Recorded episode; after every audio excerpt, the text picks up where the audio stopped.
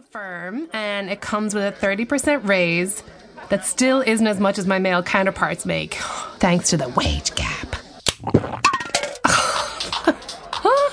The objectification of women has got to stop.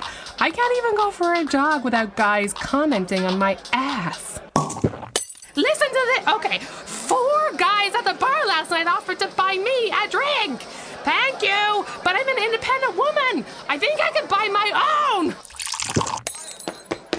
So after the mariachi band finished playing at sunset, Robert got down on one knee and he told me I was the most perfect person he'd ever met. Excuse me, oh my God. And then he asked me to make him the luckiest man alive by marrying him.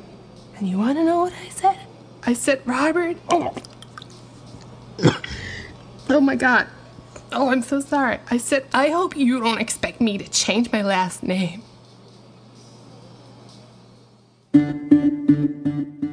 Now, the story of a noble teenager who tries desperately to make the best of hosting her medieval-themed party at the same time as her brother's lacrosse kegger.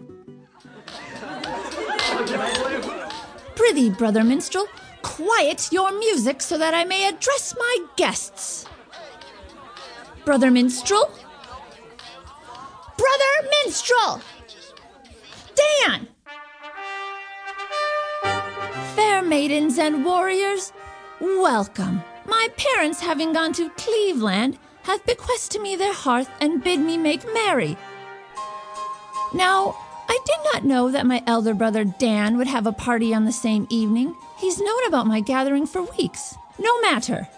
In the land of Acheron, we greet strangers with open arms. You know what, Dan?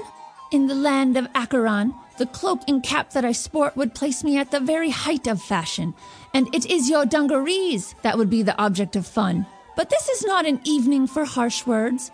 It is one for delicious Cheetos and the Season three Game of Thrones finale.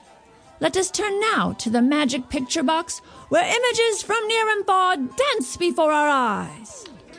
Alexa, fair maiden and my own best friend, we are turning now to the magic picture box and not to Dan's game of need-pong. Prithee, brethren, bear with me as I search for the remote wand, which I am quite sure I set upon the coaster when I organized the living room for this eve's festivities. Dan, you titter. Prithee, reveal the source of your mirth. Mum, eh? No matter. Light will shine on the mystery of the...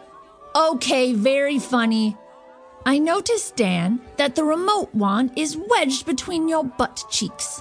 A droll stunt, to be sure, but far beneath your maturity, if not math level. Ha! I have exposed to the group your struggles with calculus.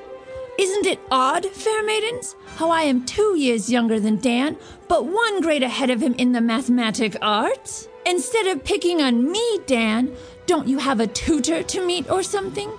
You practically live in Mister Dumbarco's basement.